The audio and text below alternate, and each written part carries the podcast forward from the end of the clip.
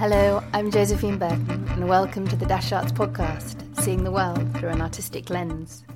In 2019, on the eve of the UK's first non Brexit day, we hosted a Dash Cafe looking at the experience of living on the border. We brought together a truly European group in London.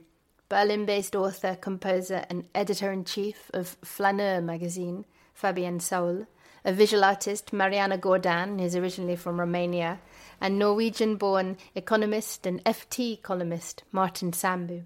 With live music from vocalist Loris Saganska, who's originally from Slovakia, and Greek Cypriot guitarist Yakovos Lukas. Together, we chatted about visible and invisible borders, both across Europe and within countries, a conversation which a year on still feels so relevant. In true Dash style, our live cafe was mixed in media, and Fabian brought images to accompany his conversation, which we'll briefly refer to. We'll put links to Flaneur in the show notes so that you can click through to see more. And now we'll head to Rich Mix for the conversation. So tonight we're on the border, and when at the end of last year, when I was uh, chatting to our friends at the Goethe Institute about uh, wanting to explore some of these ideas about what it means during the week that we thought at the time we might be leaving the European Union, um, uh, we uh, discussed. I discussed with them about how whether you know ideas, and I was gratefully, thanks to the Goethe Institute, introduced to Fabian, who uh, He's joined us from Berlin. Um, but whenever I speak to him, he's always somewhere else around the world. And we'll, we'll hear a little bit more about uh, Fabian and his flaneur lifestyle, his flaneur happenings uh, shortly. And then we also have Mariana um, and Martin, um, who have joined us from different worlds. And we'll hear a little bit more about Mar- Martin's background as a journalist and a writer, and Mariana as an artist and a, a writer as well through the evening. But because we're on the border and we're thinking about what it means to be on the border, and our, I guess, the most recent experience in, in Europe of being on the borders, we're on being on the borders of the Iron Curtain and, and, and the East. And we wanted to start off really by thinking about uh, what life was like for those people who lived on the borders um, when we, in the 80s, the 70s, the 80s, the 60s, the 50s, through until its collapse. And so I was going to start off by asking Mariana because Mariana has this extraordinary story uh, of having having kind of escaped through the Iron Curtain. Can you tell us a little bit? Do you want to, um, Mariana? How yes. did you end up coming to the UK? Um, in 1979, I was still a teenager. I was 19, and well, I was born in Romania and Ceausescu, under Ceausescu's dictatorship, and I was arrested and charged with high treason and conspiring against the state for doing absolutely nothing. I was doing portraits actually. I was on a working holiday, summer holiday on the Black Sea. Um, but I was drawing portraits of British people, and basically they charged me with trump up charges because they thought I must have been loaded with money. The British people must have, you know, given me lots of money for that. And the corrupt police and, the, you know, they all worked together. It was a black market, basically. Um, I didn't do any of that. I didn't touch money. I didn't have anything to do with that. Um, so when the police realized that they got the wrong idiot, they, they sacked me from my job. But I didn't have enough money to go home, so I had to wait two more days to get my first paycheck. And that night, the night I was sacked, the British people there, they organized a strike.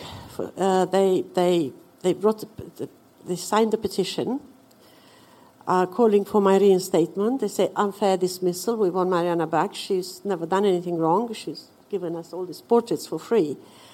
Um, and they, they, they, strike. They didn't go to, to their bedrooms. They danced Okie Kokie all night in a hotel room. And a posse of some, you know, merry, drunken tourists went along the coast uh, collecting signatures. And that caused my doom, basically. The Securitate that I organized, uh, you know, really, it was very serious. Um, in fact, I, um, at the end, I was sentenced to 30 years in jail for something I haven't done. But the long story, I mean, I've, I've written, I'm, I'm, not here to publicize my book here, but this is the, the, the, the book starts, begins with my arrest. And it, people call me, during reading the book, they said it's so riveting. If I didn't know your life now, I wouldn't be able to turn to the next page. It was that scary. So, um, in short, I was smuggled out by these British people. Um, funny enough, the guy who smuggled me out was here, you know, Steve the Red. He was really left wing, and um, which I didn't understand. What's wrong with him? How can he be so, you know, unaware of the dangers of communism and what they were doing to us? And and anyway, that's that's besides the point. They actually successfully he came um, and smuggled me out with a false passport. Mm. But the thing is, we when as we crossed the border. and a very dark, very foggy, very Hitchcockian night, I never forget. We we knew that if they're going to suspect us of, you know, notice the false passport, we were going to drive through that barrier and, you know, like Bonnie and Clyde, would just be shot at and die because it was not worth living a life, you know, in jail, in a communist jail.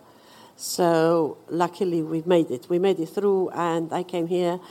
Uh, well, we drove straight here and claimed political asylum. So I'm very grateful to be alive and be granted. And you, and you, it's an extraordinary story. Um, and you, you carried on. So you were already painting portraits. I was in yes. Romania. And did you, and you, and you, and you carried on when you came to the UK? Of course. I was, she says, "I'm causing havoc. Um, I'm holding Mariana's catalogue um, here of, um, of, her, of some I'm of her sculptor, paintings." Yes, I'm a sculptor and I'm a portraitist. Um, have, well, I started art school when I was 10. I couldn't imagine um, doing anything else. You're very much. Would you say that your work and your work as an artist is very much a product of your those experiences, that experience of growing up in Romania and coming to the UK as a, as a teenager? Would you say it's affected I, you? Uh, no, it's affected my writing and my filmmaking. Um, my first film, Disorient Express, about EU actually. I had no idea what I was doing, but I had something to say about um, EU and the borders and if you have a chance. It's only a 10 minutes film. It's called Disorient Express. And um, it got the attention. Uh, it was Erasmus Prize for Communication and the jury prize in the same competition. And that's very much marked by my experience and my writing and my second book. And what I, and really about, you know, yes, maybe it affects what I think about the arts world, arts market, the, you know, the politics in art is affected. Mm. But my portraits are Have not. not. So no. to, to, give us before we before I want to hear Fabian's have Fabian's experience of. Uh, of, of, yeah. of, of, living on borders, but do you do you have memories of how it was arriving arriving in the UK in those first few weeks? Yes, yes. Give us a small um, snapshot. Well, the most well the first experience I had, we walked in at the first police station in Stoke-on-Trent of all places and declared a false passport, and and um, as you can imagine. what, was the pa- what passport did you have? It was a British it was passport. A British passport. Um, it was one of those old days with the husband and wife a picture in it. It's way before your time, and then they just replaced my picture. Yeah. With, with anyway, but we declared it, and the first, if you like, culture shock. I nearly fainted. Actually, that was, I was closest to death then. Then uh, once you're in shock, when you escape, when you're through serious pressure, you don't have to time time to think about it. You know, it's just after the backlash. But um, this uh, very friendly young policewoman in uniform in a police station came and smiled at me and said, Would you like a cup of tea? And that's when I thought I died. She said, She's going to poison me. She smiles. I said, This is it. Uh, this is it. So uh, I was convinced. But guys, I was convinced going to, she's going to kill me. And the way she smiled, and no uniform police in Romania will smile at you and say, Would you like a cup of tea? Unless they wanted to kill you with a poison. Fantastic. and that was. And it. did you already speak English? No. I, uh, and sadly, because of the, the, the false passport, um, uh, our story was I had to go out to the press, and I was in the press for about three months from Page News, and we had the press conference a bit like this in a pub, and um, of course I could, well, some English, but not much, and this um, reporter ran out of questions. He said, "What's your hobby? What was your hobby in Romania?" And I said, rolling in a hay. and that whole bloody thing collapsed into laughter. I had no idea what I said. I was a child rolling in a hay. So, so it's hysterical. My, the level what, of my English. and, what, and what happened to Steve? So, what happened to Steve? Uh, well, he got arrested. He betrayed me. He sold me. He made money out of it. He punched a policeman. He went to, he went to jail. Oh, really? It was pretty serious because you see, that's another th- sad thing about being an immigrant and being a young girl. You kind of fodder really mm. for uh, you know for well, if you're vulnerable, you have no protection. That there would be temptation there to be mm. used and abused and you know, luckily by now I kind of got used to running away, so I ran away again and I ran away again. And, um, yeah. And have you been back to Romania? Oh, yes, I have. Um, after 10 years of thinking I've never see Romania again, uh, suddenly I went back because, well, I did some major contracts, work in London, uh, big landmarks for London Transport and for a British Telecom building. And at the, again, at the launch of that sculpture, I could see, I could spot a Securitate man. This is in 88 from the Romanian embassy. And I, he could stick out. You could see he was a dodgy guy there. And, um, and I was there with my husband. We just got married, and I was uh, 27, and he was 26, my husband, an Englishman. And he obviously didn't understand what we were talking, and this official turned to me and said, Is this your son? And I said, No, it's my husband, and he's one year younger, but I'm sorry, you know, is that so, so obvious? So he was so embarrassed that he, because of that, Garth, he offered me a visa volanta, which is a visa to go to Romania without, you know, with, you know, with a refugee passport. And I got back, and August 89, got arrested again. But again, I got arrested with a visa volanta, but by, well, fluke anyway. It was on the night when the Marchioness got here. And anyway, my friend who was supposed to go to the Marchioness, she stayed up because of my arrest. They released me. And sec- then I went back again on the 11th of December, and I was caught by the revolution in Timișoara. So it's beyond, you know, you really couldn't make it up how I ended up in the middle of revolution in, in Timișoara when Ceausescu was toppled. So yes, I was there. And for the last 30 years, uh, you know, it's um, a disaster. In Romania? In Romania. Romania. Because the Securitate, you know, hijacked the revolution mm. and they still in power. They changed the chameleon, mm. chameleonic mm. colors and they basically mm. ruthless, uh, corrupt, uh, kleptocracy. Kleptocracy. God, I mean, I've got so many questions. I think we'll come back to. Well, but we're going to come. I'm going to move to Fabian, and then we'll come back. And I know that you. I'm sure that you've got many, many questions for her too. So for, for Mariana, so I'm sure we'll have an opportunity to ask lots shortly. Um, so, Fabian, you, we've, had a, we've had a glimpse of Mariana's experience with borders, crossing borders, destroying borders, or trying escaping borders. And what's your what do you have? Do you have similar relationships with borders? Any of them? and how has it inspired no. your work? Well, not at all. I think it's quite uh, hard to speak after this. Uh, yeah, I have many questions too after what you said. Um, yeah. Um, maybe I start the other way around where I am right now because I'm, I'm doing a I'm a writer, I'm a composer, but I'm also doing a magazine which is uh, a very local project because every issue is about one street in the world. But at the same time, it is a very transnational project because we are trying to work beyond borders. We're trying to connect these places. So it's an interdisciplinary art project. We get involved. We spend a lot of time in different locations. And uh, from, from that project, uh, I started to work a lot on um, stories of resistance um, which kind of came upon by just listening and collecting anecdotes, meeting people. At some point, you end up, we work for like many months in one particular place, so it's very like hyper-local concept. And at the end, you end up with these, uh, these fragments, and you ask yourself, how, how are they connected? How are we connected? How do we, how do we tell this story? It's a question of storytelling. And in that, uh, the, the aspect of resistance was kind of um, the, the, the key parameter, how our cities are shaped, but also how we can understand each other and how we can connect across borders. So um, you probably want to ask what my personal. Um, I, will, I want to ask. I want to ask about your personal, uh, how it Yeah. all began. But actually, I also want you to do very quickly for me. In fact, I'm going to ask two things. Christina, I think Christina is going to introduce some visuals that, to accompany this. But um, the other thing I'm going to ask is, Yeah. what is a flaneur? What is a flaneur? oh, okay, we're starting there. Yeah. Well, Uh, well- we're now looking at a magazine. Yeah, so the, the, the, the name of the magazine is Flaneur. Um, um, for those of you that are familiar, it's actually also an, a, a word in the English dictionary, but it's a French origin, and it comes from 19th century Paris. It's basically a person that walks uh, in the modern city, um, but walks without an aim. So it is a person that is both the observer, but also, because in the modern age, someone taking time, not having a direct goal, not going from A to B, becomes very quickly the suspect as well. So the flaneur is a figure that is between being the observer and the suspect.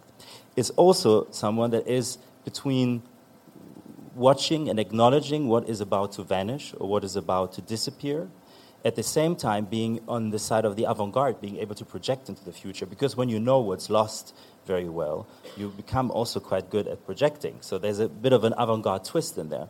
So I think a lot of the uh, questions we have towards these modern cities that we live in are somehow connected to this figure. So for us, it was more important, rather than looking at this historical figure of the flaneur, to ask ourselves what are these techniques of flaneuring, of um, um, wandering without an aim? What are these different perspectives? We, if we not just, let's say, um, look at one perspective, but as we do it, gather many different perspectives on the same place, uh, we will quickly understand that there's no central narrative that is able to capture a place, but that we need all these contradictions, and that in the end of the day, the modern city is a city of minorities. That the whole idea of the majority that is narrating from a centralized space what the place is is completely contradictory to the very idea of it.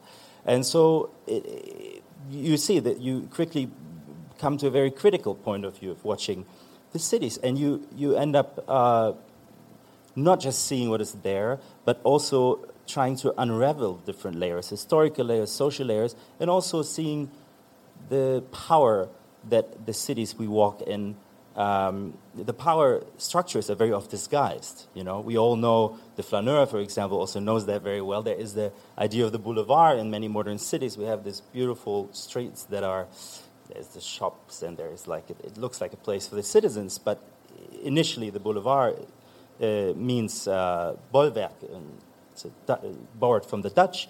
It's a rampart. The boulevard is a rampart. Most of the major streets that were introduced in modern cities were having the functions of a wall, Right. and they still have that. There are still segregation lines. There are still lines of uh, alongside which racism uh, and and uh, segregation within cities is organized. And uh, by taking the time of going like deeper into these places, we have a chance to uh, reveal that. We have a chance to also become aware of our, our own privilege because I was basically, uh, my first memories as a child are those of um, being in the long line of uh, GDR cars to the border.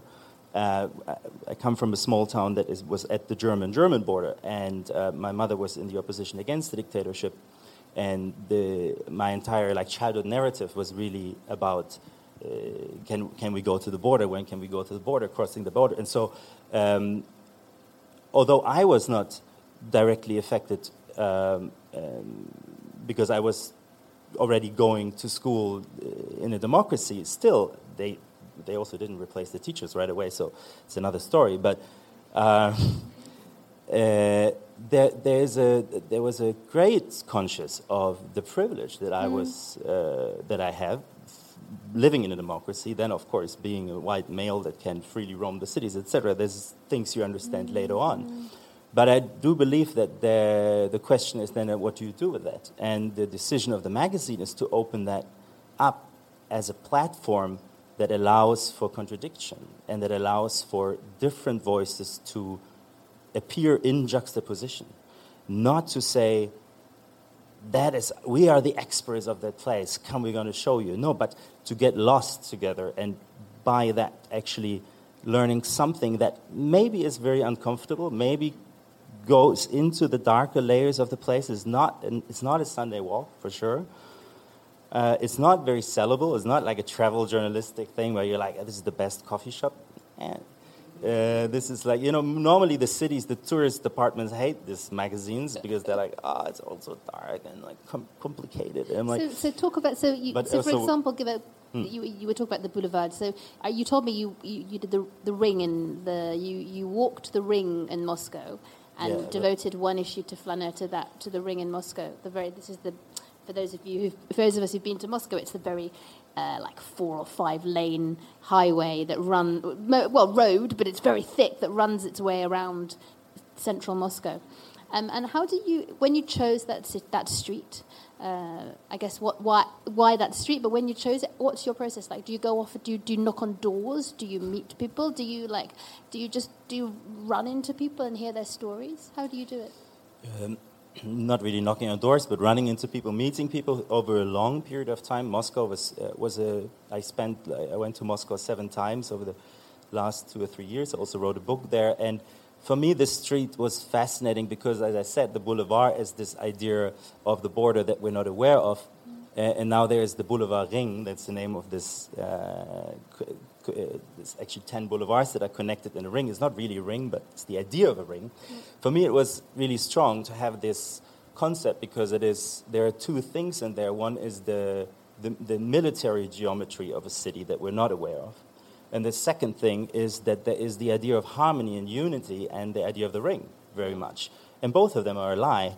Both of them are not actually, it's not a ring, it's not a boulevard, it's actually something in disguise but it's trying to tell a different story. So my attempt of walking this was to like kind of slowly um, get behind this kind of um, narrative that has been uh, established by the central power and try to kind of fragment it and try to include, try to tell a story that is not coming from the already established canonic historic narrative, for example, but trying to try to hear many stories and try to kind of weave them into your own perception while you walk. So that is the method of walking becomes a way of making letting things to become present. Whether they are in the past they are in your actual perception or maybe they're future projections. They can can become present and they can all of a sudden uh, reveal what is the what's going on there. And that is uh, that is a long process and um, includes many voices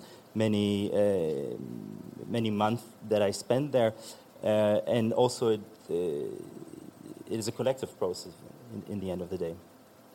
You, you publish in English. It's uh, English and the local language, so each issue is depending on uh, uh, on the place. so the Russian Moscow issue would be English and. And you, I'm just looking up at that page there. Is that is that English I can't quite see. It's, is that English yeah, well, and Russian, or is no, that? No, actually, it's a, it's now it's a little different. Now, actually, the, the magazine becomes bigger and bigger. Now we're like actually like this this kind of book size. Now it's kind of. Um, what, what's that? Uh, uh, this is Treze de Maio. So it's Sao Paulo. That that was in Sao Paulo, yeah. But there there was a. Um, this is completely bilingual. In the beginning, we were still working with a booklet because we thought you could take it out and still see the visuals and kind of run through it kind of, I mean, each issue is completely different. There's a few issues up there, if some of you are interested to look at it later. Uh, each issue is kind of also a reaction to the place in terms of its structure, in terms of uh, the, the, the concept of the magazine. There's no set formula to make this. There's no like chapters or like, very often when artists start working with us, they ask like these questions of uh, how many how many words, how many horizontal pictures to have, like this kind of idea of like like how you work in journalism. And I always say, well, you tell me. Uh, I don't know what your thought process is going to be like, and I don't want to define it before you even have started to do this. Maybe you come with nothing in the end, and that's totally fine. Some of the most valuable contributors are invisible in these magazines because maybe they didn't end up producing something, but they were very important in the process. Maybe we became friends. Maybe we were uh, spending a lot of time together without producing. And that's, that's also something. You meet someone not with the intention to already say, here's the deadline, these are the words, this is the what I want from you. Maybe I don't even know yet what I want from someone when I meet them. So, well, all of that takes mm. time, and I think that goes back to uh, time being that currency in modern in the modern age that uh, that's why we called it flaneur in the end. Right. So I think we're going to I'm going to we're going to come back to um, ask a few more questions in a minute and hear a little bit more about about your work. Um, but I want to bring in Martin. Thank you. And we when I started when we started to talk Martin and I about um, about getting getting into this conversation by talking about living living on the fringes of the uh, the Iron Curtain. Uh, we Martin started to share a story, a personal story, with me about your own version of this. Do you want to do you want to expand? I, I would very much like to. I'm, Oh, I'm very conscious apologise. sitting here listening to the other guests, and, and I'm sure it's true of many people in the audience. When uh, anyone who's lived a life that involves crossing borders or living across borders, um, they will at some point be inconvenienced by the often well meant question, Where are you from? Or where are you really from? What do you feel like? Uh, sometimes it's not well meant. Uh, but I think all of us often has a, has a sort of short version of that, a sort of quick one sentence answer just to put the question aside. So my short answer to that question is I'm from Norway. I'm a citizen of Norway. I grew up in Oslo. My only citizenship is Norwegian. Uh, the slightly longer story uh, is that my mother is Polish. My grandmother was from Ukrainian. Uh, so I, I grew up with, you know, bilingual in a bilingual family, um, different, very different family histories. Um, one side in very safe 1980s, 70s, 80s Scandinavian social democracy. The other side kind of coming out from what the historian Tim Snyder calls the, ba- the bloodlands of Europe, with, with a very horrible uh, history of the 20th century. Uh, but that family background meant that uh, throughout my childhood, I had a, uh, a recurring experience of crossing borders, which was in one sense very mundane, and in another sense, for me at least, very profound. Uh, and it was because every summer we'd go on family holidays to visit my family in, in Warsaw. And uh, in the late 70s and the 80s, uh, it was still quite expensive to fly. So we would pack up the car and drive from Oslo all the way down the Swedish west coast. That would take about a day. And then take the ferry from the southern tip of Sweden to uh, the Polish Baltic coast and then drive, that would be overnight, and then drive the second day to Warsaw. And then back again after a couple of weeks. Um, and that involved crossing two borders every time the Norway Sweden border, and then after, after a sort of night of bad sleep on the ferry, arriving in Poland and entering, crossing the Polish border uh, in the port. Um, and the difference between those two experiences marked me from very early on. The, the Norway Sweden border, uh, well, it's not really there. It's the, the particular one that the route we took, there's a bridge that crosses a, a sound, so you see it physically because that, the border happens to follow the water. Uh, but there's no stopping, there's no sign of anything except that the, you know, the background color of the road signs changes color. Um, so the Scandinavian countries have had passport free travel since the 50s, I think, long before Schengen. But it was a sort of mini Schengen uh, long before I was born. So that was one border that I would cross very frequently. And it always gave me, even as a small child, this sense of exhilaration of just driving across, and now I'm in a different country and it took nothing. You can just do this. Uh, and then the Polish border would be slightly different. Uh, we would arrive, we would get out of the ferry on the car, and then stand in this car queue for three, four, five hours while various things were checked. The luggage was looked through. We would obviously often bring, the economy was run to the ground in, in Poland at this time, so we would often bring stuff. Uh, my mother was involved with the, uh, the solidarity, solidarity movement, which slowed us down even more. And there was a time she couldn't travel. She was locked out by this border. My father and I would travel uh, just on our own. Uh, this was after martial law in December 1981 for a, for a year or two. Uh, so there was this big difference in, in a not terribly dramatic way, but just emotionally a very, very different experience of crossing from one country to another. Uh, and that was not the only difference. This was also an economic border between two very different economic systems. And it was quite easy, even for a child, to notice that economic differences have political consequences, moral consequences, consequences of interpersonal status, what you can do, what you cannot do. In Poland at the time, they used to have these, uh, these exclusive dollar shops, hard currency shops. Uh, the only people who could really shop there were either foreign tourists or, or Poles with foreign families who'd brought them hard currency, or corrupt public officials who, who had access to the same thing. And this is where you could buy Lego, for example. This is quite important for me at the time. Um, and uh, it was very striking how yet another border, a big difference between me and anybody my age, a normal Polish child. Um, so this stayed with me for very long. Now, sort of, I now do uh, journalism, economic journalism. I'm a comment writer for the Financial Times, um, and this sort of early childhood experience has really stayed with me uh, in how I look at. I cover Europe a lot, uh, the various economic and political crises Europe has been going through. Uh, a couple of years ago, I wrote a book on the euro, a contrarian defense of the euro, because I thought everyone who was criticizing it had their arguments wrong. So I wrote a book about that. But in the, in the preface, uh, I mentioned not this story about crossing borders, but my mixed background. Uh, and, and I said, uh, you know, as a Norwegian, Norway has decided to stand outside of this European project. So as a Norwegian, I kind of have no stake in these debates. I'm impartial. I, I claim impartiality. Uh, as someone of Polish and Ukrainian ancestry, I just know very, very well how bad things can go uh, when European unity doesn't work. Uh, and that's why I do have a very strong stake in, in the project and, and what happens. But the two sides, both having crossed the borders, but having lived or have had experiences of both sides, uh, have been very deeply informative in how I look at what we go through these days, for example think we're going to come back to that shortly, but I think we should have a bit more music. Laurie, Laurie what are you going to play for us? Um, we're going to play two songs, and the first one is a Greek song. And this is kind of about connecting these two songs because Yakovos is Greek from Cyprus. And uh, this song is about a Greek man who fell in love with an Egyptian woman and he craves her kiss. And so it's about kind of the borders are meaningless for love.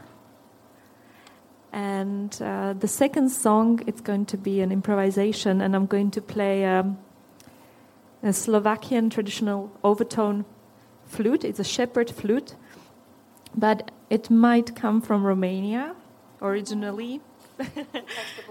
It crossed the border, yes, and it what, becomes. What's it, what's it made out of? Um, I don't know if it's a cherry. I think it's a cherry, cherry wood, and it doesn't have any holes except the one at the bottom. And um, so it's about kind of with music, we we connect a lot. As musicians, we collaborate, so we don't consider borders important and they become obstacles for us if we want to travel for for work. And the other thing is love and and um, kind of relationships. They don't recognize borders. They don't need borders. I think. And how many how many languages do you sing in, out of interest? Oh, um, I think I tried to count it once. I think it's more than ten. Really phenomenal. yes. So the first song is Misirlou.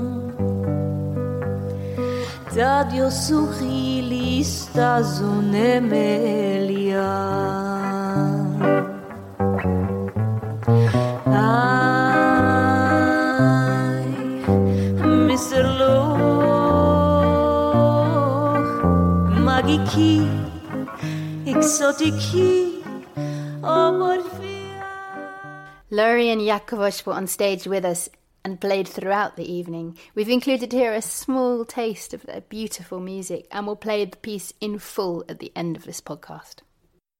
I'm going to slightly throw Martin in it here by without having asked him to prepare something already. Martin, give us a can you give us a kind of quick potted history of what it meant what it meant to Europe when the borders came down? Like 89 30 years ago this year, the borders well, I mean the iron the, the, the Berlin Wall fell regimes changed. What did change? Did the borders did what happened when the borders fell? Again, I could give the sort of quick answer to park the question, but but the interesting answer is that uh, the answer isn't the same everywhere. I don't think, and more than one thing happened. So yes, the borders came down, and uh, I mean I'm I'm of the generation that came of age in 1989 with the end of the fall of communism, the united the reunification of Germany and Europe, and globalization in general, right? The 90s, uh, this, this heyday of globalization. Uh, for, for, for, Eastern Europe, there was very much at the time a sense of, uh, of return to the West, right? Coming home. Or Central Europe, we should really say. It was Eastern only sort of by comparison to the West, right? But look at it geographically, it's Central Europe. Um, for the for the West, uh, and this is not just true of Western Europe, but the sort of transatlantic uh, Western world, it was obviously a moment of triumph. It was our system winning, and it was our system winning. Um, so that was already a sort of slightly different perspective, which, thinking back now, if you read someone like Ivan Krastev, for example, will point out that there was a sort of inequality, a seed of inequality, unequal status there, right? Which has grown and created some of the problems I think we see in, in Central Eastern Europe today with, uh, with a sort of reaction against the West. But the other thing that happened um, was completely unrelated, and it was this, these great acts of economic globalization that happened in particularly in Europe. So the single market was established in 1992. Right? It was sort of agreed in the late 80s. It started in 1992. Uh, the WTO was created, the World Trade Organization, global system of trading rules, uh, was founded in 1993. And on the other side of the Atlantic, the North, North American Free Trade Organization, Association, NAFTA, started in 1994.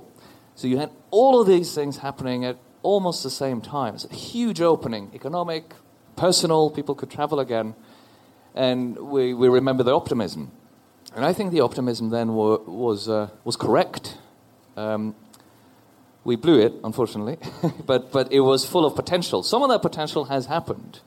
And despite all the problems we have today, it's, you know, going back to my story of crossing the Norway Sweden border, uh, I today still get that same thrill when I travel. Well, come, traveling out of the UK, you have to show your passport, but anywhere else in Europe, you cross national borders and you don't show a passport. And uh, still for now the UK, but the rest of Europe, you, you go and work where you like, right? Uh, and the contrast still with traveling to the US, where you can't just go and work, right? But anywhere in Europe, you just, you just go and you just do it. Um, that's there, and that's been won. That's still there. And is that? Um, I mean, just just yeah. with that in mind, and thinking back to Mariana saying that really Romania in some ways hasn't changed. It's, it's, still corrupt and problematic. I'm going to ask you a bit more about that in a minute. And and and Fabian saying, oh, well, you know, ultimately these boulevards they're still borders, effectively. Was it? Are we? Are they? Are we? Is it? Is it? Is it just that it's a superficial change that ultimately none of those borders were were removed? I mean, economically, suddenly. Or, or we didn't need to show our passports as we moved in, but did, did the borders really go? Well, I think you get the answer when you see what's happening, you know, right as we speak, uh, where people in this country are trying to reinstate some of the borders, just, even just economic borders, right? But maybe you know, migration borders and so on. Uh, there's a reason why Brexit was always going to be a nightmare, and it's because it's just awfully difficult to try to take apart what's already grown together. so the answer is yes, things changed very deeply. Uh, and uh, the chaos we see now is sort of a, a, sad proof of how, how much borders actually did disappear. They, did, didn't go away completely, of course. There are still big differences. And it was always. Uh, it was always wrong to think that the EU would somehow erase national differences and national characteristics and so on. Of course not. Um, and that hasn't happened. Uh, but there has been real growing together of national societies, of national economies, uh, of, of, national cultures, of, uh, of national self understandings. Um, and that's very hard to rip apart without a lot of pain, and that's what we're seeing now. Um, Mariana, do you see borders still when you go, Actually, go back? Just exactly. I was going to take off from what you just said now because it's so interesting we, we're, we're seeing now in Europe, in England with the Brexit, and in Romania, I just came back last week. It's, a, it's almost a, a, an epidemic of nostalgia. It's not healthy. Okay, an unintended, unintended consequences of Romania being a locked up country during dictatorship when people are not allowed to travel. It was basically like an open prison. It was a lovely country to be in, but you know psychologically you're not a free person, you're not a free agent, and you had to submit to a lot of humiliation and, and hypocrisy, and you had to lie officially if you wanted to stay alive. All sorts of um, dehuman people are dehumanized uh, uh, under the boot of the, the dictatorship. Yet, paradoxically, that situation itself created um, or, or, or, allowed people to bond together or created a special bond that they now all appear to miss it in Romania. Said, oh, where are the old days when we used to sort of, you know, play chess down the, you know, the, you know, in a concrete jungle of block of flats in the outskirts of Bucharest or Arad or Ampom or whatever. And children used to play freely and there was virtually no crime. You didn't have to worry about it. And, uh, you know, now the children are grown up, my age, and they say, well, where, where is that freedom? Where is that childhood? Um, people used to fix each other's cars and build things together. You never had to look very far for a builder to help you with a chore or a DIY or something. Now it's a nightmare. All the workers have gone away, the families are broken up, the children are I can't even go into it because I'll burst out crying. What I've just seen now, the reality in Romania is dreadful. And when I, when I said something to my friend, my lovely American friend here in England, about my concern about this mass migration, and she said, "Oh, are you one of those um, immigrants that once you got here, you just lift up the ladder behind you?" And I, said, "Well." yeah, well, even the word up, you know, like I'm not really that up. I'm not really that high up where I am, but I am grateful to, to this. And I did try to go back, by the way, to Romania after the, the revolution, and they said, you haven't, they have a sentence, you, you haven't eaten soya salami because they're not, they didn't have meat, so they were given soya salami. And that is one of the biggest scars, psychological scars they, they remember from dictatorship. Because I know, but they missed that point. So, Marianne, I, just, I want to understand that. Just you, you, you, are not, you are not, you are no longer a true Romanian because you have not eaten soy salami. Exactly, and I wasn't well professionally, and I'm, I'm kind, I don't, you know, to want. You know, so che- Exactly. Who do you think you are? You just come back from London. Oh, I've done this and that in London, and now you come and, you know, take our daily bread, you know, compete with us because you have an unfair advantage over us. And I wasn't, you know, part of that um, um, bond that they had as um, fellow sufferers. So I wasn't really welcome back. As a visitor, I'm welcome. I'm, I'm, they're fine with me. But I don't even think of going and settling there or, or asking to be a member of the artists' union there because they wouldn't like it. No, they still don't like it. I'm, I'm more foreign to them. I'm actually I'm as foreign to them now as I am here. Right. So you're uh, in between. You're somewhere sitting on that on that border. Yeah. Well, yes. An invisible border. Yes, but uh, again, uh, and that's another paradox here. I from from my um, I'm on a fence basically. Um, I have both experiences, um, and my experience, personal experience, I would think would be valuable to both sides. Yet, nobody really identifies with me. So the Romanians say, "Well, I, ca- I cannot be in your group because you're not. You, I don't have shared experience with you." Uh, well, uh, English people say, "Well, you're Romanian. You can't possibly be like us because you're different." So, uh, yeah, uh, a question of belonging. But but it's very easy for you to be with other people who have the same double or triple or quadruple experience, even if it's different countries. That's right. Yes, yes, yes. So, so it's not so much about the specific countries; it's about whether you've stuck in one, whether you've stayed in one place and you are rooted in one place, or whether you are somebody who floats, Yeah, or what's the verb that goes with the question. This is exactly that's why. I'm so interested in in this. But you see, there's a bigger question there. There is someone telling us we mustn't create have create a bond with our national identity as it's not fashionable anymore, and that is going fast, as you said. It, it's actually contributing to this globalization, or the globalization is contributing to this disheveling of uh, national identity. And yet, but we still want to belong. We still, uh, there's no human being here. I'd like you to lift your hand up if you don't want to belong.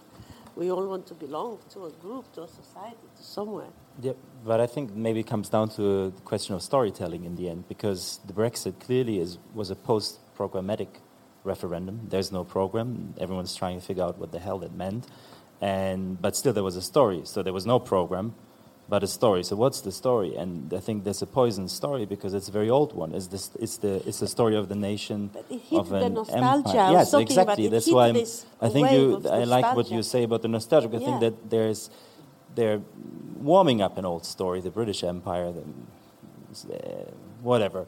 Uh, that is the question we have to ask is why? Why is it? Why can you sell that story? Why can you sell it to the same people that technically the empire never cared about in the first place? And maybe that has to do with the, the free trade agreements, etc., that you're talking about from the 90s, because I think we very like fast developed and rushed into a fiscal union, but at some point lost sight of the political unification process. That's way way slower. And there was a time when the, around the Lisbon Treaty when I think everyone was like, okay, whatever, let's just you know basically abandon the political process, but let's move on with the uh, with the, the fiscal process. And I think at some point there is a there's a gap now where there is um, th- there is the impression, no matter if that is right or wrong, that there is is beneficial for those that are profiting from that economy, but not for the others. And I think uh, we talked about it briefly before. It's quite interesting that the story that is told um, reaches quite far back, not only in Britain, but in a lot of right wing movements that are not only trying to establish the national narrative from like reaching back to the 19th century at least, but also a certain vocabulary that comes with that. So that is the whole like thing about like against the political correctness, etc. And I think it's quite interesting why why is that possible that they can like claim that vocabulary again and we, we, it's outrageous, but at the same time, we could also like be a little more um, self-critical and say, well, the left is kind of using pretty, like neo-Marxist, Marxist vocabulary from the 19th century too. So maybe there is also a problem when we go back to the idea of storytelling. How do we address the issues of the 21st century, and how can we do that? Claim a story that is not basically a trap, which which this one is. I think storytelling is, is exactly right. Uh, but what story is it? It's a nostalgic story for sure. It's Yeah. the, the 1950s figures. And, but if you, if you look at the story that's being told, uh, you know, that there is, you see how political correctness fits in, how identity politics fits in, how the cultural wars fits in. But for me, the story is, at, at the root of it, uh, there's an economic story. And uh, you know, it's predictable because I write about economics, so that's obviously what I see. But here's one economic fact uh, that too few people are aware of, and it's this: if you look at pretty much every Western country, uh, from the Second World War till about 1980, differences between parts of the country grew smaller. So poorer places were catching up with richer places. In particular, rural areas and small towns were catching up with the big cities. This is true pretty much across the Western world. From about 1980 or a little bit before, it's also true pretty much across the entire Western world that regional differences within countries started to increase again. It's also true in Central and Eastern Europe. These countries have been catching up on average with Western Europe through you know, joining the EU and so on.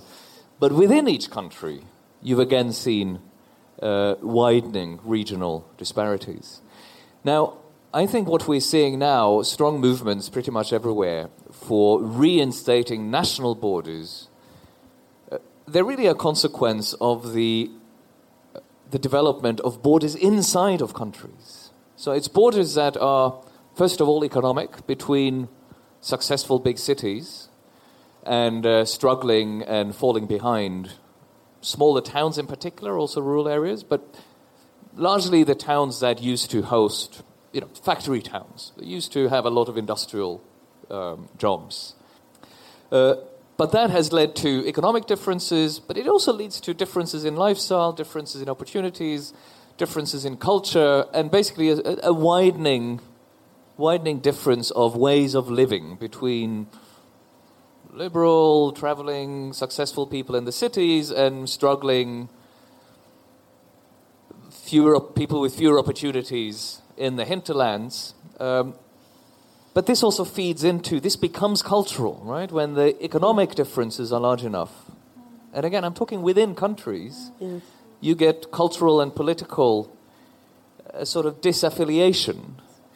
And I think one way of telling the story is that the people who've been at the bad end of this have, you know, quite rightly said this national system isn't working for us anymore, and we, we want to change it. Those other people who used to be our fellow countrymen and women are not loyal to us anymore. Now, I happen to think that this hasn't been caused by globalization to a large extent. That's a very small part of it. It's largely technological changes that means you don't, you don't need many factory workers anymore even if you hadn't outsourced some production. Um, so this would have happened anyway. But it's a very difficult political and economic policy problem that we haven't solved and that we neglected for very long, and we're now paying the price. It's a brilliant, it's a fantastic uh, idea to think that we are, there are some of us who've been living, some of us within Europe who've been living on its borders for years, all this time. I mean, it's because of their economic, you know, it's a fascinating idea. I want to open up to, um, to you all to see if anyone has any questions, points, observations, reflections, questions about Mariana's escape from Romania or more about Flaneur. There's a, there's a lady over there, Christina, thank you. Um, good evening, everyone. I'd like to first of all congratulate Dash Arts and uh, Rich Mix and everybody here tonight for attending an absolutely topical event tonight and listening to a fantastic um, debate. Because, in my opinion, I think um, this debate should not only be on live TV, it should be live TV in the whole of Europe, a little bit like Eurovision. And the reason I say that is I think um, what I got from this conversation tonight is something that sounds like this. So I'm an immigrant and I'm on the border like Mariana. I've moved from one country to another and I don't belong to either.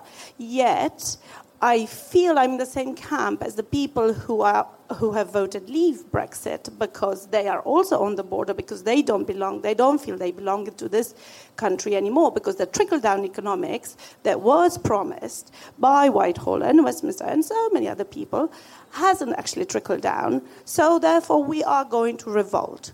But putting that aside, I think it is down to artists and people who bring people together to recreate a new narrative that unites people. Because I would like to ask each and every one tonight how would you feel if the Iron Curtain, that big, thick iron curtain that was made of iron, that would never in a million years allowed me from Romania to marry my Belgian husband, because I feared him and he feared me because I was a communist and he was a Westerner. If that would come back to Europe, how would we all feel? as Europeans taking part in this debate on whichever side of the, uh, of the Brexit vote we are, and on whichever side of the regional, perhaps, borders we are in our own countries where we come from. Thank you. I, I thank you. That's a beautifully, it's a beautifully made point. Now, before Mariana Yeah, I- responds, I, give me one second. I want to say, I, I, and I'd love to hear your thoughts and maybe other people's. I, I was, I was, funny enough, I was in Belgium last week, and I, and I met an academic who was telling me, was chatting to me about his big theory is urban studies, and his big, his big theory are these sort of cities that, and the cities versus the, the rural, re- regional aspects. But he was saying he, one of the reasons why he thinks Europe or the EU has failed is because there is no cultural capital. There is no museum. There is no national. There is no European universities. There are no European libraries. There is no. There's no one place that creates the story of Europe and makes people want to be feel like they're part of something. And I think it speaks to the storytelling aspect. And I wanted to, you know, hear your thoughts uh, on that, and presumably on Mariana responding as well. that just says Martin's, you know, quick answer to this is that uh, everybody's job, artist's jobs, and everybody here, everybody's simple uh, part to play is convert fear into love. Convert fear. We all have that's our. If we if we remember to do this every day and convert the fear that separates us, that that fear uh, is the one that divides people uh, with the narrative, with whatever fear. It's fear, and and I. that's my job. When people fear me, I said, "Oh, look, we can be friends." It's I'm.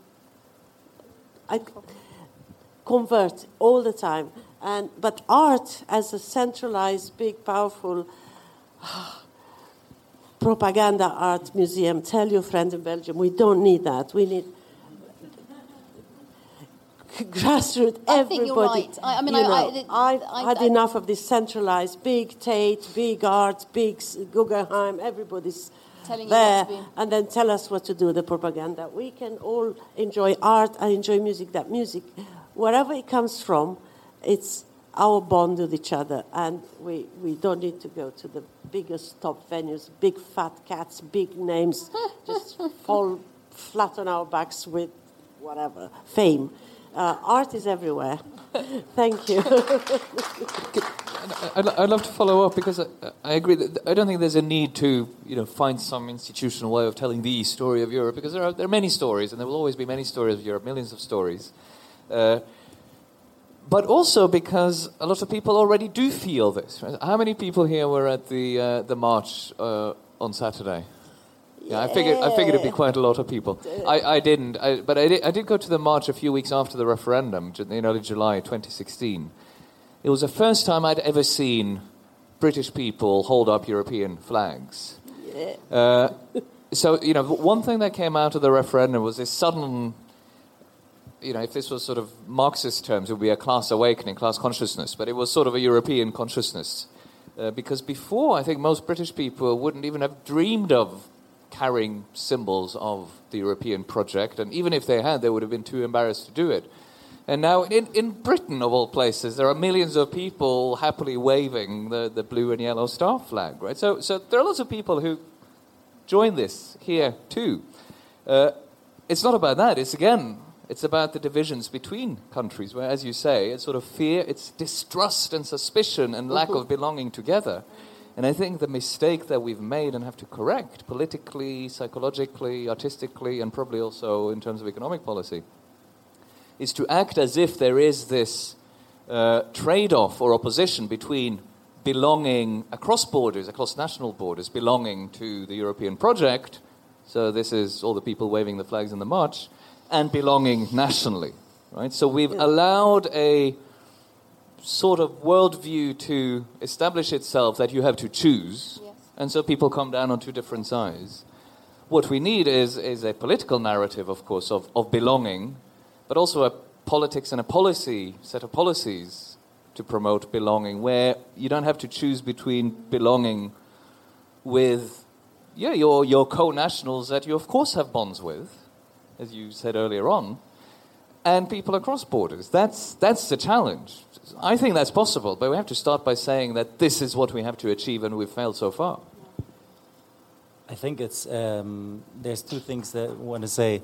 Um, first, I think you're totally right that this interpersonal level that you're speaking about is absolutely uh, important and valuable because it also basically uh, gives us a concept of why we don't need that central uh, museum that would just be basically like copying the same mistakes of nationalism and try to establish something like a, a, copy that on a European level. It won't work, and it will, you know, we end up in the same trap.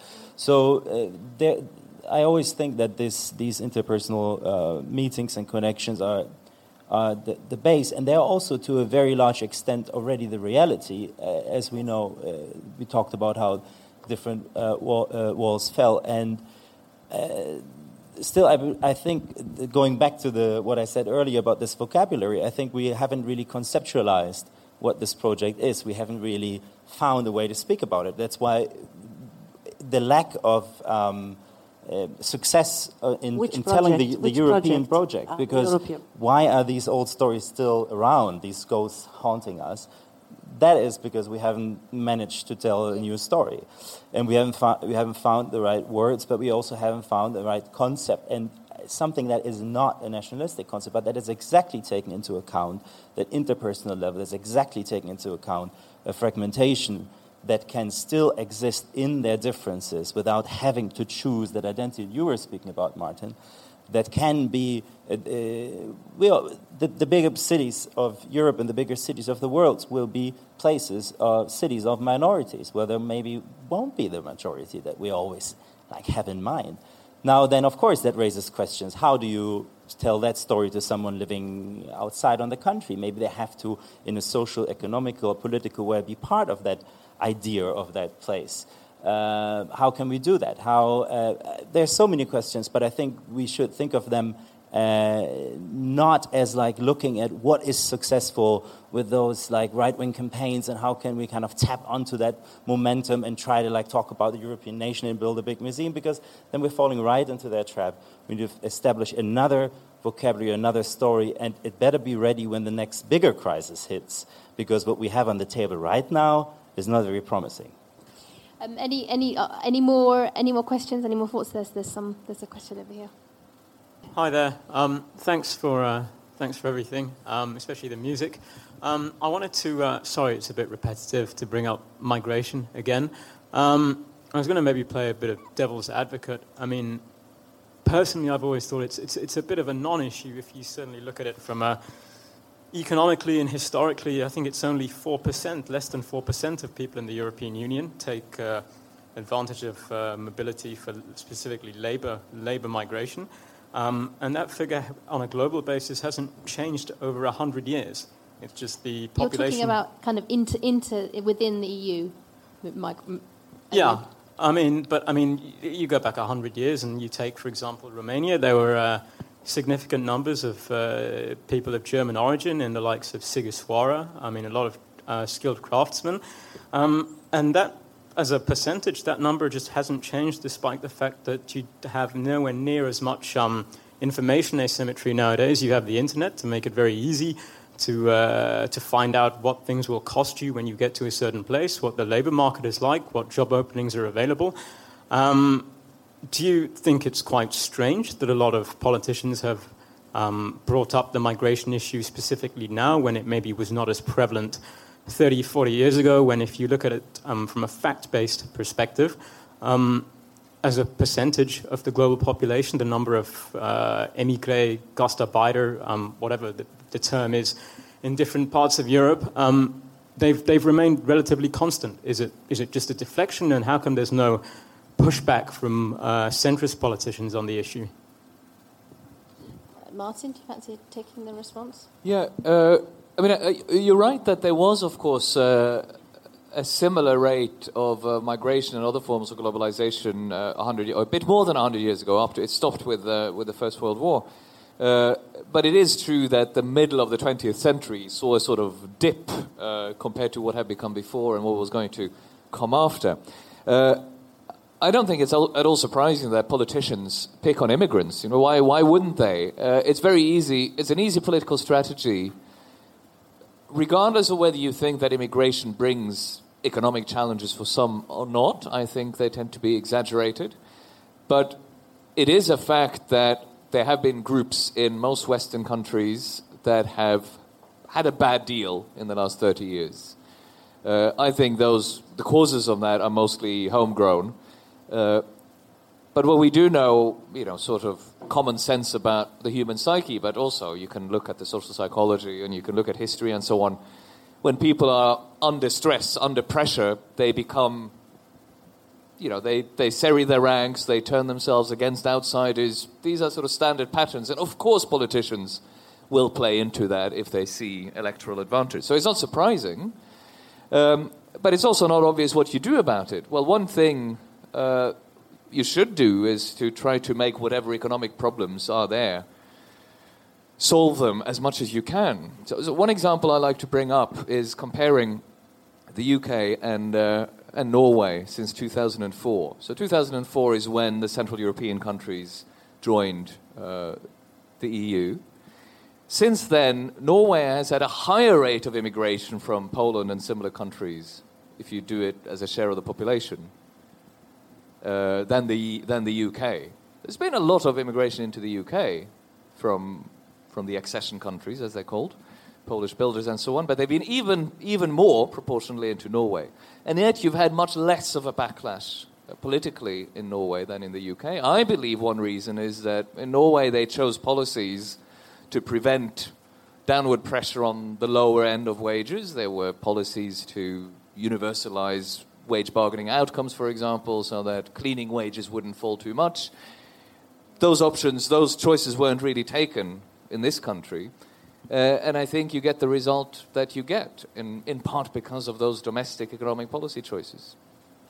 But also, I, I think we shouldn't make the mistake, not, not saying that you, that you do that, but I'm just saying that uh, the reason why those strategies are picked up, obviously, also because the story we're talking about has always been based on exclusion and is go, leading right back to the colonial practices and right back to the xenophobia and racism that that very empire is based upon. So the that audience has is quite trained at because he said like, oh, that's an easy political is an easy political thing to do. It is because it's, it is established. It's in the very foundation of this country and most of the European countries and that's why it works so well. We're talking about the uh, the exceptionalism of Britain, or we're talking about the British Empire, or whatever, take back control. All of these are like xenophobic, racist concepts that have been established over centuries and that can be easily picked up, uh, no matter, absolutely, despite of any factual references, any time, because the audience is listening and the audience is just trained in accepting these kind of uh, these kind of uh, premises, which the, the, the, these countries have been built upon. I'm going to draw a halt to this yeah. conversation. I'm going to give us some love in the room by um, by bringing in Laurie and Yakovos to play to play a la- play their last song. But before we play out the podcast with music, we wanted to thank our wonderful speakers, Mariana and Martin and Fabian, our audience and the Goethe Institute and Rich Mix for their support. I completely loved listening back to this podcast in July 2020 as we all slowly emerge from the spring lockdown and borders start to open again between countries. When we pulled together the Dash Cafe in 2019, the immediate borders we were facing in the UK were our self imposed Brexit borders. Over the last few months, I've found borders everywhere, and my panorama has shrunk. I absolutely appreciated Fabian's love letter to walking and listening and absorbing diversity in our local environment. So, rather than play the actual last song that, that Laurie and Yakovos played on that night, we've decided to close the podcast with the full version of the beautiful Misirlou, which Laurie introduced earlier, and which some of you might recognize as the original version of the song from the opening titles of Tarantino's film Pulp Fiction. We hope you enjoy it. The team behind the Dash Arts podcast is me, Josephine Burton, Christina Catalina, and Natalie Beach. You can find more episodes wherever you get your podcast, or by going to our podcast section on our website, dasharts.org.uk. If you like the Dash Arts podcast, follow the show, share, and please leave us a review. It helps us stay visible and would mean the world to us. I'm Josephine Burton and we're taking a much needed summer break. But we'll be back in September with more conversations at the Dash Arts podcast. Thank you for listening.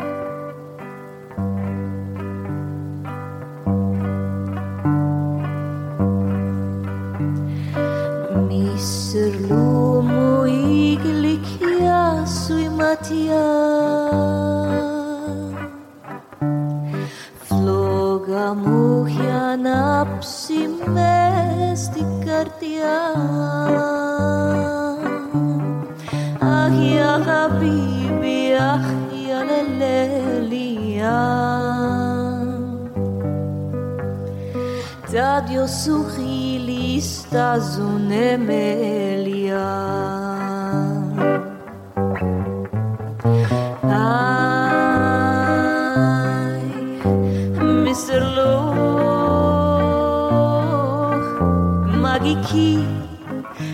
exotiki, omorfia, trela da murti, δεν υποφέρω πια. Αν θα σε κλέψω μέσα απ' την αράπια. Μαύρο μάτα, μισελού μου τρελή. Η ζωή μου αλέζει με ένα φιλί. Αχ η αγάπη ένα φυλάκια. Απ' το γλυκιό σου το στοματάκια